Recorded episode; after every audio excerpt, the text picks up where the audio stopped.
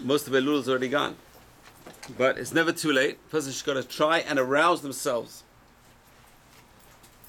And it's all to do with our arousing. We have to arouse ourselves to do teshuvah, to come back to Hashem. So let's use a mechanism which the rabbis always talk about, which is the, the mechanism of what's called remez. Remez are hints. Person going to use the hints in the Torah. And the rabbis discuss five different hints in the Torah to Elul. We started talking about it earlier. Mishnah Berurah brings down two of them. So let's just discuss them one by one. So one of the most famous is a pasuk which we read in last week's parasha. Umar Hashem zarecha. Hashem will circumcise your heart and the heart of your children. Right? So it's in Devarim chapter 30. Devarim chapter 30. Hashem will circumcise our hearts. Now what does that mean? It doesn't mean it's heart surgery. It means Hashem will remove the yetzer hara from our hearts. Right? And this is predicted in the prophet Jeremiah, Yirmiyahu, and Navi, one of the famous predictions where the Christians get the Brit Hadasha, where it's totally, t- totally perverse explanation of the Navi. Navi says there'll be a new covenant, and the covenant will be in your flesh. Not a new covenant, it's not going to be a new book. It's going to be a new covenant in your flesh. And no man will need rabbis. No man will need to learn. It'll be inside you. Intuitively, everyone will know God intuitively. So they're spending millions of dollars or billions of dollars to try and convert people. Obviously, it's not a covenant in the flesh, right? So there's a new covenant in the flesh, which is similar to this idea, this concept of circumcision of the heart, which is what is circumcision of the heart, cutting out the evil of the heart, and that Hashem is going to do. Why? Because the person can try their best, but very few people reach that stage. David Melech reached that stage after a lot of adventures, right? where he says, "Libi halal bikirbi." My heart is empty inside me. David says, "My heart is empty inside me." He reached the stage of circumcising his heart. So it's, it's an interesting Rambam in the laws of Brit Milah. He says, "Why do we have a mitzvah Brit Milah of circumcision?" And the answer he gives is to tell us that just like we can circumcise and perfect our bodies, it's really an act of plastic surgery. We can perfect and circumcise our souls as well. We can perfect our souls. So just like the perfection of our bodies is in our hands, so too the perfection of a person's soul is in the hands. And that's what the first line tells us. Hashem will circumcise your hearts and the hearts of your children, and that is talking about teshuvah. When a person does teshuvah, they are in a, in a sense, they are circumcising their hearts. Because I am trying to control my yetzer hara, I'm trying to do, trying to be sorry for what I did in the past, I'm trying to turn a new leaf, I'm actually circumcising my heart. I am removing the bad from within myself. And that's really a very powerful idea. So that's the first hint of Elul, which is circumcision of the heart, which is Teshuvah. And we're going to talk about Birat Teshuvah uh, more, more gradually later on, because there's two different vehicles for Teshuvah. There's the vehicle of the Ramban, Nachmanides, which is in Parshat Nitzavim, right? B'shavta Hashem Lakecha, you will return to Lord your God. And it says it's Lo B'Shamayim here, it's not in the heavens and not on the earth, not far away. It's in your, in your mouth and in your heart to do it. So Rambam explains it's the mitzvah of Teshuvah. Teshuvah is in the heart and in the mouth to do it. A person can do Teshuvah in the head without doing anything. All a person has to do is think in the head, please Hashem, I'm sorry, I want to do Teshuvah, and that's it. It's, uh, it's done already. And there's a very famous Gemara, the Gemara is in Kiddushin. The Gemara says, we know there's a, a person who is, he has a bad reputation. And in the under the chuppah he says, "You are married to me on condition I am a tzaddik." Is he married or not married? Gemara says he married or not married. So right. Gemara says maybe he thought teshuva in his head, and therefore he's married. Imagine. Halacha is maybe yes, maybe no, and therefore he requires a get or another kiddushin.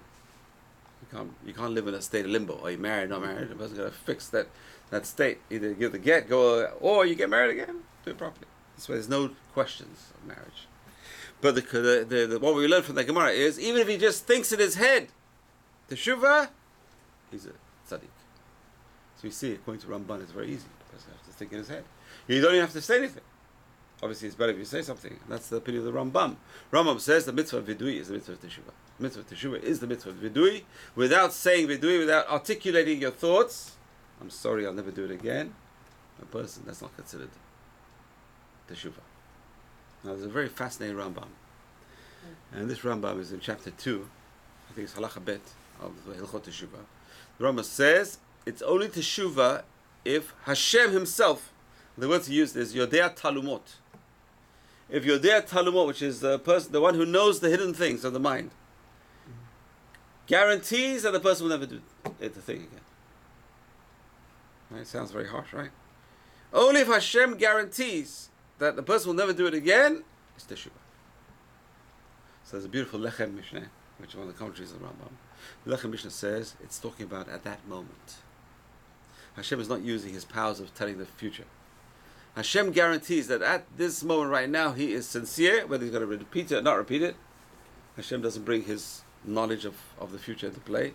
Right now, did he do teshuvah or not? Right now, did he make up his mind not to do it again? Hashem said that's teshuvah. That's what I'm saying. There, Talmud. The one God gives witness now, right now, he's about teshuvah. What he's going to do in the future, Hashem, right now, I don't care. I'm just judging him on the future, right now on the, on the present. I'm, Hashem judges us on our present. If we are doing teshuvah now, right now we are tzaddikim. Whatever happens in the future, that happens in the future. Hashem doesn't take that into account. How do we know? That's the first reading of Rosh Hashanah. The first reading of Parashat Rosh Hashanah deals with the story of Yishmael. Uh, Abraham Avinu kicks out his Hagar and Yishmael. He kissed them out. Very, very harsh. Wasn't his fault. His wife told him to. He listened to his wife. His wife says, throw them out. He's going to corrupt Yitzhak. Ishmael's going to corrupt Yitzhak. He doesn't want to do it. Hashem says, Whatever Sarah tells you, listen to her voice. Rashi says over there, her voice, kola, is referring to the voice of prophecy which is inside her. Hmm. We learn out that Sarah was a greater prophetess than Abraham. Interesting. Hmm. She was greater when it came to prophecy than Abraham So as he throws them out, and Ishmael is very, very sick. And Hashem sends an angel to show Hagar the water to heal Ishmael. Ishmael's dying of thirst. So what happens? Why? And the angels ask God, why are you saving Ishmael? Imagine all our troubles today are from Ishmael. Right? All the troubles we have today with the, with the Ishmaelites are from Ishmael. So why did Hashem save him? And the answer is Vashehu Sham. Hashem judged him when he was there right then. Right then he was a tzaddik. Hashem saved his life. Interesting. Obviously, different opinions and different perspectives, but that's what the Rashi says over there. Basher Sham. So it depends on what you are now. If your teshuvah is sincere right now, doesn't matter what you're going to do in the future. Your, your teshuvah is accepted, and that's what we're going to try. We have to try and bring ourselves to that point in Elul. You know, people wait for the last minute. It's not good. People wait for the last minute. Uh, try and do teshuvah. Listen, if you have a court case and you don't do your preparations before the court case, if you have a lousy lawyer or whatever, he doesn't do his preparations, it's going to be a mess. So it's very important before the court case. The court case is Rosh Hashanah, which is interesting. And I'm going to talk about this on Shabbat because Rosh Hashanah is one of the most hidden holidays. Nowhere in the Torah, number one, doesn't call it Rosh Hashanah, it calls it on the seventh month. On the first of the month. It'll be Yom Teruah. It's a day of blowing. That's it. What does it say about Rosh Hashanah? It doesn't say very much about Rosh Hashanah. We don't know it's a day of judgment unless the, until the Mishnah comes along and tells us the day of judgment. So Rosh Hashanah is very hidden. I'm going to talk about it on Shabbat. But one of the concepts we have is this concept of Teshuvah. Rambam, uh, the, the Vilna says, this is a tremendous chesed Hashem did for us. The mitzvah of Teshuvah is tremendous chesed. Imagine, if I smack you in the face and I come to you after and say sorry, or I smash your car and I say sorry, if it wasn't for this idea of Teshuvah that's inbred into us, why would I say, why would I accept your forgiveness? Why would I forgive you? You damaged me, you ruined me. Why would I forgive you? And this is what Hashem is megaleh. Hashem is revealing to us this idea of teshuvah, which is the biggest chesed he ever did. Right? And this is one of the big things that we diverge, diverge from, from Christianity. Christianity says without blood we cannot be redeemed. Without the blood of the sacrifice cannot be redeemed. And that's what it seems in the Torah. Read Vayikra, it's all about sacrifice, it's all about blood. However, we have another view, another option, and that is teshuvah. And that's the Rambam, famous Rambam. Rambam says, today we have no korbanot, we have no uh, uh, the, the, the, the, the goat, the wild the goat that they pushed off the cliff. No scapegoat. All we have today is teshuvah. That's all we have. In our arsenal, we have teshuvah. So let's use teshuvah properly. And we said teshuvah can be in the mind. A person can be sitting in the, in the bus doing teshuvah. A person can be sitting in the train doing teshuvah. A person can be sitting every, anywhere they want, just doing teshuvah. Just thinking the words of, of teshuvah is very precious in God's eyes. Because when a person is doing teshuvah, they are returning to Hashem. It's very, very powerful to return to Hashem. Because the worst feeling in the world is speeding down the wrong road. It's happened to me a few times. I'm very impatient. The worst feeling in the world is speeding down the wrong road. It's happened to me. Missed coming down the turnpike, right, in haste, and I miss exit nine. right. I'm going south on the turnpike. I miss exit nine. I gotta wait to exit ten. How far is that? So far. It's far. And then you gotta make a U-turn and come all the way back. It's very, very harsh. It's very hard. So it's like the worst fear in the world is to miss the exit. Right? But that many people today are missing the exits. And that's the problem. The problem is we don't see. We cannot see this concept of what Hashem wants from us. Unless you learn Torah and you're grounded in Torah and, and your uh, moral compass is the Torah, everything goes in America. Anything goes. You can do what you want. And society is falling apart, basically. People don't realize that society is falling apart. You can do what you want, whatever you want, whatever you want.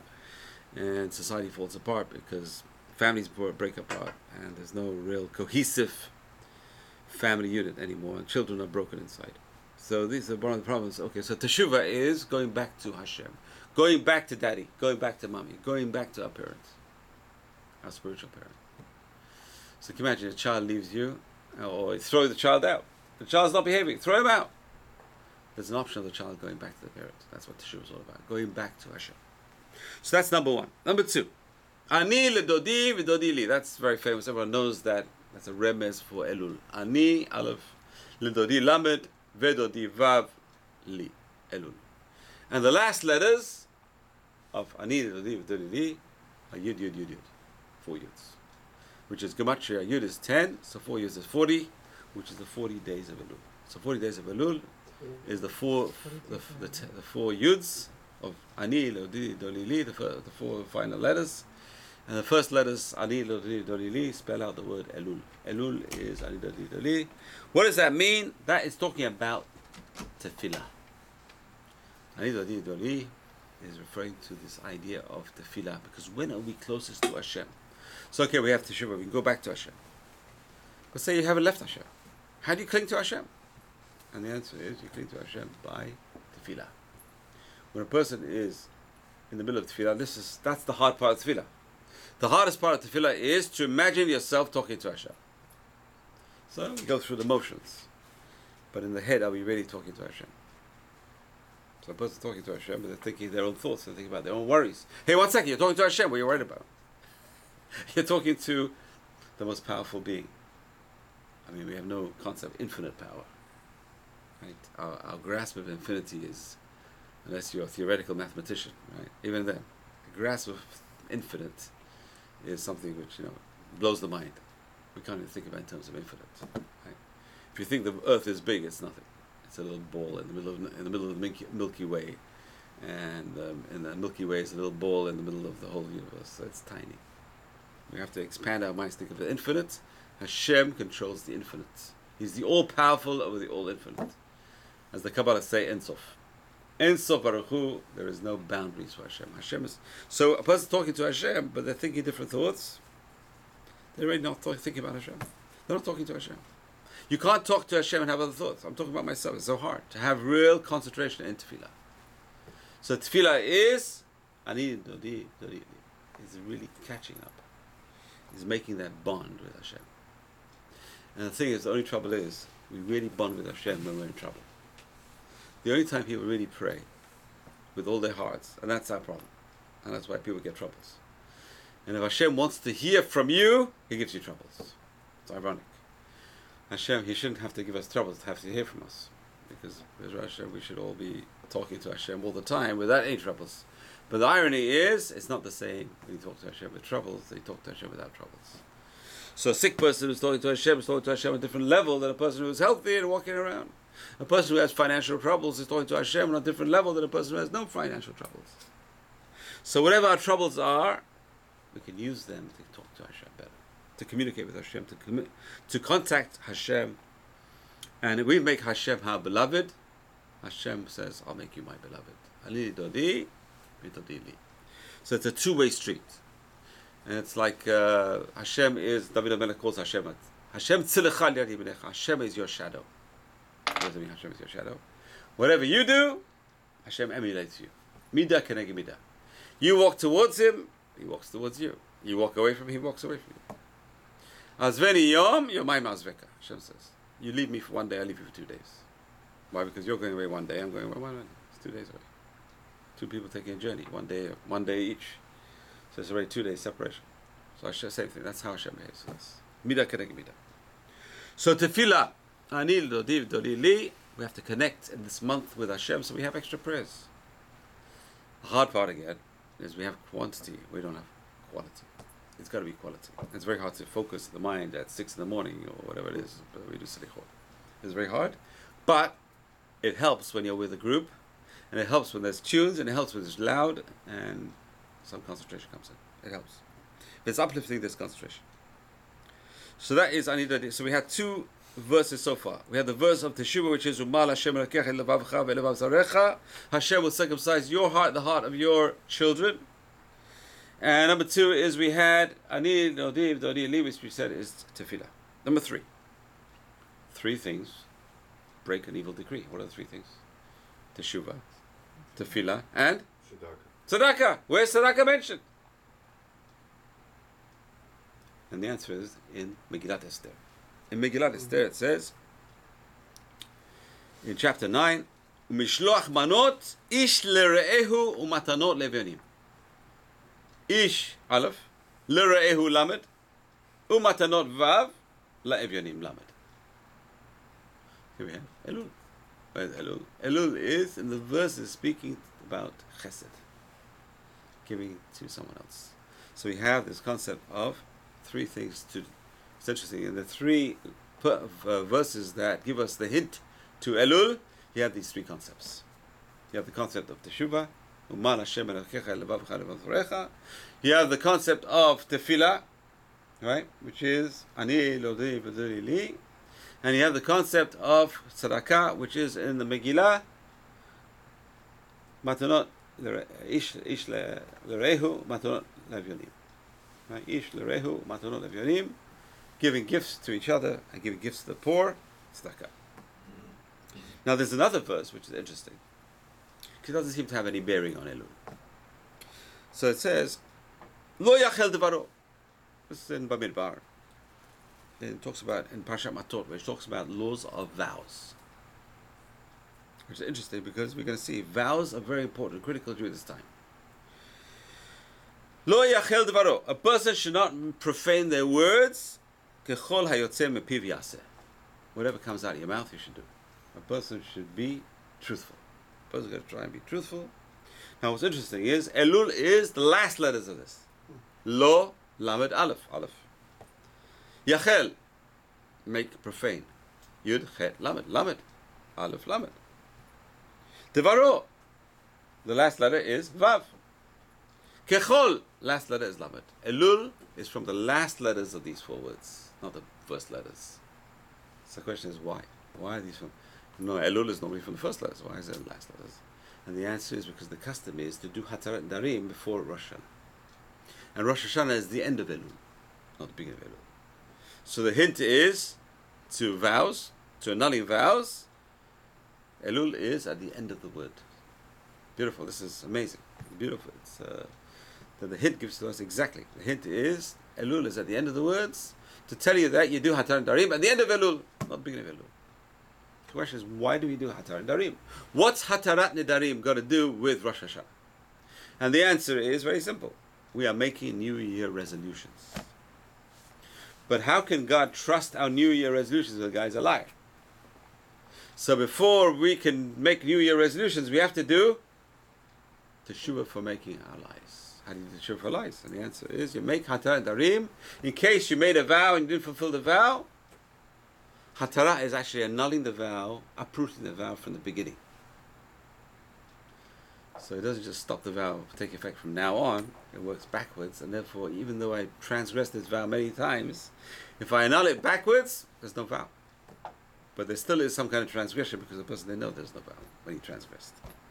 But nevertheless, it removes a big burden of transgression. And therefore, Hatarat Nedarim is very, very critical to being successful at Teshuvah. Because our Teshuvah is based on our resolutions, our Teshuvah is based on what we're going to do in the future. And if we're liars, Hashem says, oh, you have a track record, boy. How can I trust you? You have a very bad track record. So, annulling vows is so critical that the beginning of Yom Kippur is Kol. It's actually Nidre because it's in Aramaic. Nidre. All our vows that we made. Right? I know.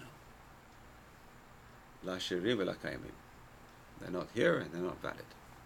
We annul all the vows. It's interesting. We started Yom Kippur by annulling vows. Why? Again, we're doing Teshuvah and Yom Kippur. It's all about Teshuvah. Teshuvah is all about, going to Rambam at least, Vidui. What is Vidui? The word Vidui comes from the word Vadai. It's actually this week's parasha, Ki Tavo. There's Vidui Masrot. Person gave all their tithes. They come to God. We definitely, the word definite, Vadai. If you go to Israel, every other word is Vadai, Vadai, Vadai. sure, for sure. Definitely. Definitely, definitely, definitely. Vadai, Vidui is, I'm definite. Hashem, I'm definite. I am so sorry. I am so, I regret so much. I'll never do it again, Hashem. Ah, but the guy's just talking. He's just saying things. He's not serious. Hashem says, the guy's got a bad track record. He breaks all his vows. I don't trust him. So before that, we do Hatarat Nedarim. That's the reason why it's mentioned over here. Elul is mentioned over here. In the last letters of this verse, tell you you do Hatarat Nedarim towards the end of Elul, before Rosh Hashanah. And then again, we do it on, Yom Kippur, and we do it before Yom Kippur as well. Now, what's interesting is the fifth pasuk. And this pasuk is talking about cities of refuge. Interesting. Cities of refuge, which is in uh, Parashat Mishpatim, in Shemot, chapter 21. Very famous chapter. You have three tractates of Gemara based on this chapter, 21 of Shemot, of uh, talks about Bava Kama, Bava Metzia, Bava Batra. Three tractates to do with civil laws based on this very, very powerful and very, very brief form parasha called Mishpatim, which is given just after Matan Torah. So it tells you that what? You got the Torah, focus on laws between man and man. Before you go to God, you got to focus on man and man. We got to practice on people. If I can't love my fellow Jew or my fellow person, how can I love God? If I can't do good to a, a human being, how can I do good to a non-human being? If I can't talk nicely to my fellow human being, how can I talk nicely to Hashem? So anyway, in the middle of this parasha, the Torah tells us, it talks about a person who sinned and killed by accident. Person kills by accident. What is killing by accident? How do you kill by accident? And the answer is, a person is chopping with an axe, and the axe head is loose, and it flies and kills him. So why is he liable to run away? He's going to run away to city of refuge. He's not a murderer because he doesn't want to do murder. He does. He's not a first degree murderer. Right? He had no intent to kill. So he was chopping with faulty axe. He knew his axe was faulty, and he kept chopping. And therefore, the punishment is he's going to run to the city of refuge, Ir Miklat. So over here in that pasuk we have hint to Elul, right? So the, Torah says. He wasn't hunting the person. And Hashem created this person to be next to him. I will put a place for you to run there. Right? So the word ina liado, aleph lamed, v'samti is a vav, lach lamed, elul. So you have elul over there in that verse as well. Why? Because elul is the city of refuge. Our city of refuge. The whole year we're running around, running around, running around, doing all kinds of things. Comes elul, run to elul quickly, run to elul, and use elul as a mechanism by which to get refuge. Elul is our city of refuge. All the trials and tribulations around us, Elul is, if we use it properly, if we use it properly. You know, it's already three quarters of the way over. I mean, we just have to get the last, la- last. Uh, you know, we're trying to do the sprint and catch up and beat the guy who started running before us. trying to sprint now. Now's the time to sprint. Elul. So, person's going to put all the energies into Shuba. It's so hard. It's so hard. The Yitzhak is so hard to get over this because the easier it is for us to do Teshuva, the harder the Yitzhak becomes. So, Elul is easier. It's harder. There's more distractions. And the biggest distraction is Labor Day weekend. You know, if I had a choice, I would abolish Labor Day weekend in Elul. Put it somewhere else. Make it a different month. Make it in Cheshvan. Don't put it in Elul. They ruin our Elul for us. You know, everyone goes away and they go, who knows where they go and what they do. It's very hard. It's very hard to have uh, vacation in Elul and do it right. Where are you going to find? You're going to find a minyan, you're going to do slichot vacations. So, Elul. Elul is a very, very important time, and uh, it's uh, interesting. Gematria of Elul. What is the Gematria of Elul? 67. 67. What is the Gematria of the word? Bina. 67. Elul is meant to bring us back up to the Madriga of Bina. Because Bina is where Teshuvah goes. Bina is the Kisei Kavod. Goes all the way up to the Kisei Kavod. Bina. So Elul is Bina. For those who know a little bit of Kabbalah, Bina is the, one of the Sfirot, the highest highest Sfirot. You have Keter Chochma Bina. So Bina is number three. Bina is where our thoughts go up to. Because that's Teshuvah, they're, they're, they're uh, linking themselves to the Midah of Bina. That's where their Teshuvah is going to go. That's the address for Teshuvah. The Bina. So Elul is Gematria Bina. It's telling you, hinting to us that we have to bring our thoughts to that level of Teshuvah. Okay. So that's interesting. Very, very fascinating. These five different hints to Elul in different psukim and what they hint to. So let's just recap. We have Teshuvah, we have Tefillah, we have Tzedakah. Then we have Hatarat Nedarim, and then we have the general concept of refuge. Elul is refuge. Why? Because the Pasuk talks about city refuge. It mentions Elul. Okay. So I heard a very beautiful story. A great, this is a great story. Um, as Robert Rietti would say, it's a true story that never happened. Right? So you have this guy, yeshiva boy, decides he's going to go out into the wide world to make, to earn his fortune, make his fortune. Right? You have these, British stories, you know, Dick Whittington and others, they go into the wide world to make their fortune. So the yeshiva boy is going out to the wide world to make his fortune, and he's running around the globe, globe trotting, as these Israelis want to do after the army, and he goes and outside after the army, and he goes, he goes to all over the place. Ends up in Hungary. Hungary is very cheap, by the way. A lot of Israelis, Hungary, Romania, they're buying things, they're doing things. So they, he's in Hungary. He goes to Hungary, and what does he do? He wants to invest. So he's looking in the papers, he's going to people around, what should I invest in? So he gets an offer to buy a glass bottle fa- factory. A glass bottle factory. Cheap. Right? There's a big demand for glass bottles, at least in those days. Today it's more plastic, but in those days it's glass bottles. Coca Cola, boy, if you can get a Coca Cola order for glass bottles in those days, they still make glass bottles. So he buys this glass making factory. Only problem is, it's only producing 200 bottles an hour. He wants to make money. So he brings in engineers and he buys the best machinery and the best engineers. And today you have software engineers to write the program for the machine to work. And he gets this machine cranking up to 3,000 bottles an hour. Imagine. It goes from 300 bottles an hour to 3,000 bottles an hour. And after six months, after a year, he's making fortunes. Making for selling bottles, selling thousands of bottles an hour, 3,000 bottles an hour. And he's, a, he's very, very wealthy. Very, very wealthy now. He's doing very well. He's very wealthy. He gets married. He has children. He sends money to yeshivot. Everything's going well. After five years or so, he finds the number of bottles being produced is going down. It goes down 2,900 an hour. Then it goes down 2,800 an hour. For the story. And what happens? Calls all the engineers, software engineers, this engineer, go fire, what's going on in my factory? What's going on with the machines? They all come back, nothing wrong with machinery. Machinery is fine. Machinery is fine. What should I do? Doesn't know what to do. He's praying, Hashem, please help me. Nothing these guys, they don't know, they can't help me. The engineers don't help me. Every every week it's going down 100, 100 bottles less an hour. He's losing. He's going to lose a lot of money. Potential profit. Okay. In the meantime, who comes to him? One of his former friends in yeshiva. And this guy stayed as being a rabbi. Now he's collecting money for his yeshiva. He comes to his friend. He says, "Please, I need a donation." The guy says, "Please help me. I know what's going on. My bottle factory. Instead of producing three thousand bottles an hour, we're producing now twenty eight hundred, and it's going down every day. It's going down. It's going down. Watch it going down. I don't know what to do.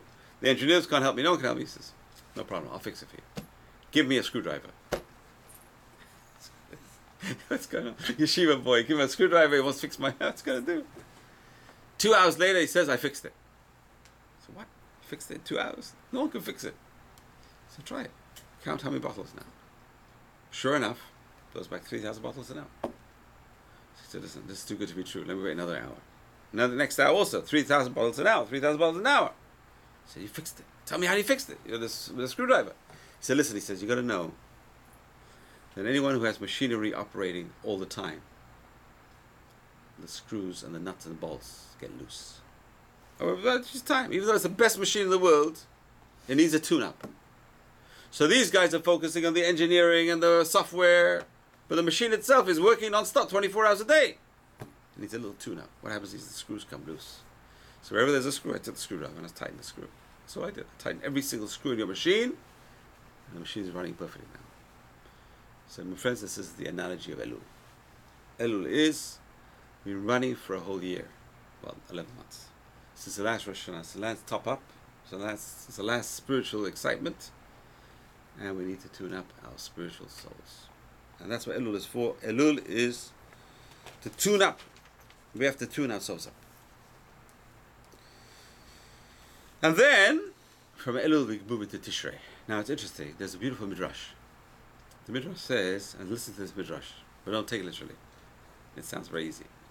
The Midrash says, when the Jews dress up in their good clothes and they go to synagogue, they are assured, guaranteed forgiveness. Sounds too good, right? Make sure you dress in good clothes. You go to shul and you dress in good clothes. What's going on here? So I heard someone explaining. It says, Rabbi Salanter says, says when all the Jews go to shul together, is they get along. When all the Jews get along, they go to shul together. They're guaranteed forgiveness. That's Rabbi Yisrael Salanter's spin on it, on the Midrash. Midrash doesn't say that. Midrash says they all dress up and they go to shul and they're happy, they're forgiven. Now, there's another explanation that is, and that's a very, very important point. This is the time of the year we have to build up our bitachon in Hashem. We have to build up our faith in Hashem that Hashem is Erech Apayim. That's why 13 attributes very important at this time. He's El, which is a very powerful God. El is a God of power and forgiveness and kindness. Rachum, merciful. Okay, straight right there, right there. Erech Apayim, Emet. Hashem does kindness. A person trusts in God's kindness, Hashem says, since you trusted in my kindness, that's going to power your, your forgiveness. Your forgiveness will be powered by your trust. The more trust we have in Hashem's kindness, the more forgiveness we have. Okay, I just want to tell you a few stories over here. There's a beautiful story. The Ben Ish Chai brings down the story um, of a king who had a son who was very sick. I think Chofetz Chaim also brings down the story. I don't know if Chofetz Chaim saw the Ben story, but it's very, very similar. The king had a son who was very sick, and the son is getting sicker and sicker and sicker, and the doctors can't help. So king proclaims, anyone who can heal my son, the doctor just left. can heal my son, I'll reward him. I'll give him anything for my treasury. All the doctors give up. They try their best, give up, nothing. All of a sudden, a simple guy comes along, so I can help him. Okay, try. If you can help him, I'll give you whatever you want for my treasury. So he comes, he gives, he finds some kind of herbs, He's an expert herbs, and he comes and he gives the kid herbs, herbs, herbs, herbs. Every day the kid's getting better and better and better. Finally, the kid is healed. And, then the king says? You get one whole day in my treasury, you can take whatever you want. It's all yours. Because you heal my son, he's my only son. He's the light of my life. Take whatever you want from my treasury. What happens is, his uh, the king's advisors come to him. It's impossible. He said, King, he says, think about it. This guy will come and empty out your treasury. You know, you worked so hard to fill up your treasury, and your father's filled up so hard, and your grandfather uh, worked so hard, and you're going to get it all in one day? So what can I do? He said, I already promised. He said, yeah, yes, but let's see a way to divert this guy's attention. Let's go and find out more about the person and see what their weaknesses are. Okay, so they go find out about this guy. Ah, he likes music. Okay, that's good. He likes good food. That's good. He likes parties. Good, fantastic. Now we have a plan. King, we have a plan. Let's create a diversion. On the day he's going to go to the treasury to get all the all the gold and silver and all the jewels, we're going to make a party right outside the treasury. And good food and good music and good dancing and let's see. So the guy comes that day. He's got the whole day to go to the treasury. He brings his bags and sacks with it to fill up. And on the way to the treasury, he smells. Hi, good smells. What's going on up here? He hears music. Good music. People inside party. So, ooh, there's a good party over here says, What's the entrance fee over here? The entrance fee is free. The king put on a party for all his subjects to allow anyone can come and enjoy. So let's say, so I got the whole day, let me go for a couple of hours. So he goes for a couple of hours, and the couple of hours turn into the whole day, nearly the whole day's gone. He remembers the last half hour, he remembers what he's meant to do. You know, he fills up the sacks like crazy, but he hardly achieved anything. He comes outside, and he finds the party was just for him. They're all over there clapping. We tricked you! We fooled you! Ben says, that is this world. This world is, we're here for a mission, but the trouble is, Hashem puts on diversions for us. So the mission is to break through those diversions. Imagine you're in the army, you're in the, you're in the special forces, and you have a special task, or even better, a spy. The United States puts a spy in Vietnam. He's there for 30 years you know, after 30 years, he forgot what he's doing there. He got married, he started a business, started a corporation. So they send the CIA guy to go track him down. What's going on? He stopped sending us messages. So CIA guy goes to him and says, Gosh, I forgot I was a spy. How many spies just settle in and they forget what their job is? Everything's going well for them in their own personal lives. They forget what their mission is. Same thing. We forget our mission. So Elul comes along, and that's why we need the shofar. The shofar is the reminder of our mission. The shofar is, a, Rambam says, it's an alarm clock.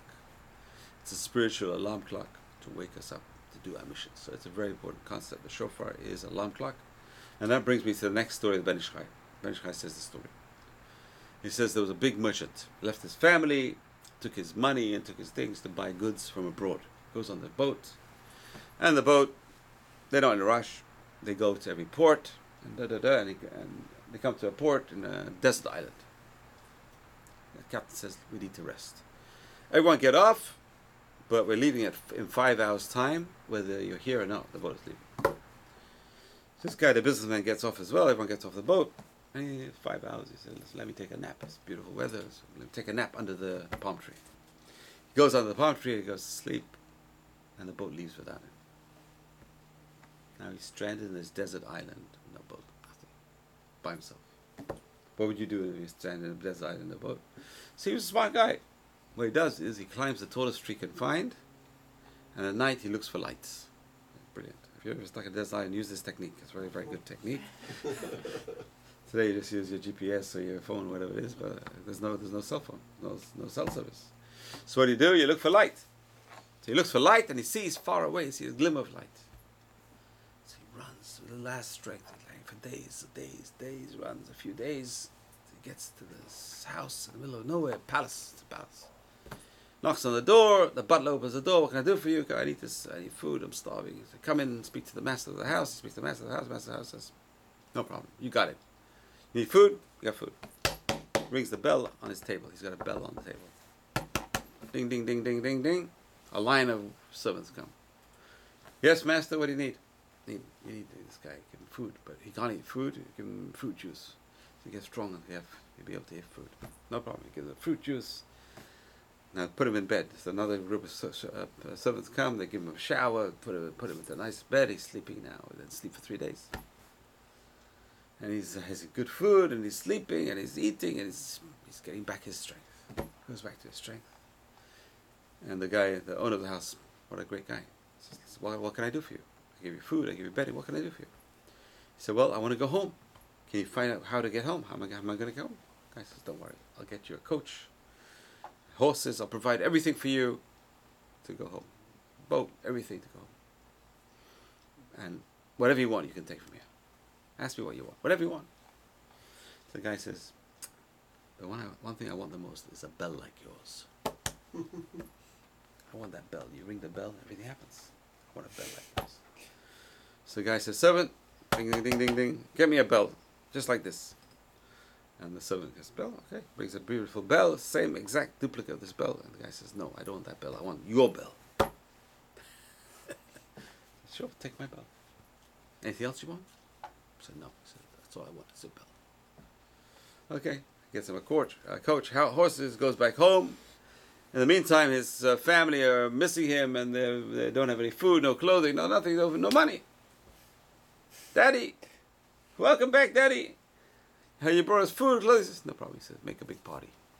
Well, how you have no money to rent the horse? All credit. Take credit. Definitely, no problem.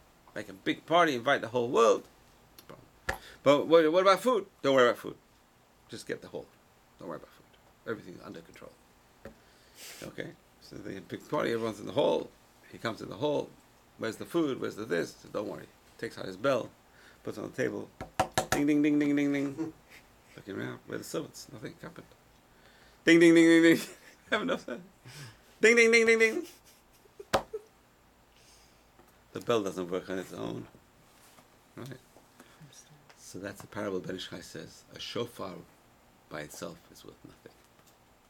If the shofar doesn't wake you up, if the shofar doesn't arouse a person to teshuvah, it's just a bell going off with nothing happening. So that's our task is to sensitize ourselves to the shofar. Elul is a time to sensitize ourselves to this wake up call, the wake up call of Elul. So it's a very powerful idea. That so Elul is a month of mercy and forgiveness, and it's a gift that Hashem gave us with His great mercy. And if we use it properly this month, for sure we will have a very good year for sure. If we use this month properly, it's guaranteed we're going to have a good year. So it's very, very important to use this month properly. This is the time where the King of the world gave us to come to Him, and He opened the doors for us. And if not now, when? If not now, when? However, the yetzer hara causes the person to dream and to waste our lives in vanity. You know, it's interesting. I was in I was in London visiting my mother, and she's in an old age home. And I usually don't see these things, but in an old age home, you know, they show things for the for the elderly people. So they showed over here an orchestra. This is a world famous orchestra. I don't know who the guy is. He's an Italian guy. He went to Brazil and they showed the whole video of his orchestra in Brazil and the antics they perform and uh, all sorts of gimmicks they have, and entertaining. So you have people over there crying, literally crying with tears. You know, the songs are so moving for them, and the music is so good that you see see people wiping their tears all away all the time. Right and they're attracted by the music of the songs and this and that. And that's they spend uh, I don't an hour and a half of their lives over there, attracted by the songs and music. If you think about it, in the big scheme of things, such a waste of time because you're not achieving anything in the service of God in that time they're spending listening to the music. So it's all this are just gimmicks to keep a person occupied, keep them out of mischief. Okay, it's very good to keep people out of mischief, but if you're keeping them away from doing good as well at the same time, that's where the problems are. And that's our lives. Our lives are full of these gimmicks today. We have a lot of things that remove a person from really what is my mission in the world. That's what Elul is all about. Elul is a time to refocus our lives. What did God put me in this world for? What is my mission in the world? So Arizal gives us a few pointers. Number one is we got 613 mitzvot. Psh, that's a lot of things to do. Yeah, a lot of things to do. Number two is, Arizal says, we're here to fix something. It's called a tikkun. We're here to make a tikkun. And what is our tikkun? Our tikkun is our tikkun is our failings, our weaknesses. We are here to fix. That's our tikkun. We're here to fix our failings. Person says, "You know what? I have this failing, this failing, this failing." Well, that's what your job is. Your job is here to fix your failings. So we have to try and fix our failings. It's so hard. One month, whatever's left of this month. So number one is we have to arouse ourselves. That's number one. And how do you arouse yourself? And the answer is very simple. One word. Musar, musar, musar, musar, musar, musar, musar. Person does not learn musar, lost. As the uh, man went to the to the to the Chofetz Chaim, he says, Rabbi, he says, I only have ten minutes a day to learn. What should I learn? Chofetz Chaim says, learn musar, and you'll find you have more time. Right? Because we waste our time. So a person learns musar, will say, listen, let's learn another ten minutes. Let's learn another twenty minutes. So it's very, very important. Now is the time to learn musar, and we have major major books of musar, but stick to a few of them. I would recommend number one is to read the Rambam Hilchot Teshuvah, and we're going to talk more about it on Shabbat and other classes in the future. You have a question? Yeah, if, if, you fix your tikkuns earlier in life, that means you, you're living a shorter life? or- Not necessarily because you fix your tikkun for yourself. What about your tikkun for other people? Mhm. Right. So even a person who fixes their own mission, there's no end to how much you can lead by example. you can repair. There's no end. There's no end to it. I just heard someone told me today that if you fix your tikkun in Israel, you have to fix your tikkun outside Israel as well. Vice versa. Mm. The result did his tikkun outside Israel. Hashem said, now go to Israel. Do your tikkun in Israel. So every country has got a different tikkun. So, uh, Hashem, the Hamalacha Meruba. We have a lot of work to do, and there's man katzar. And the time is very short. Bezrat Hashem will be successful in uh, to fix out thing these 40 days. Bezrat Hashem. This is, uh, yes.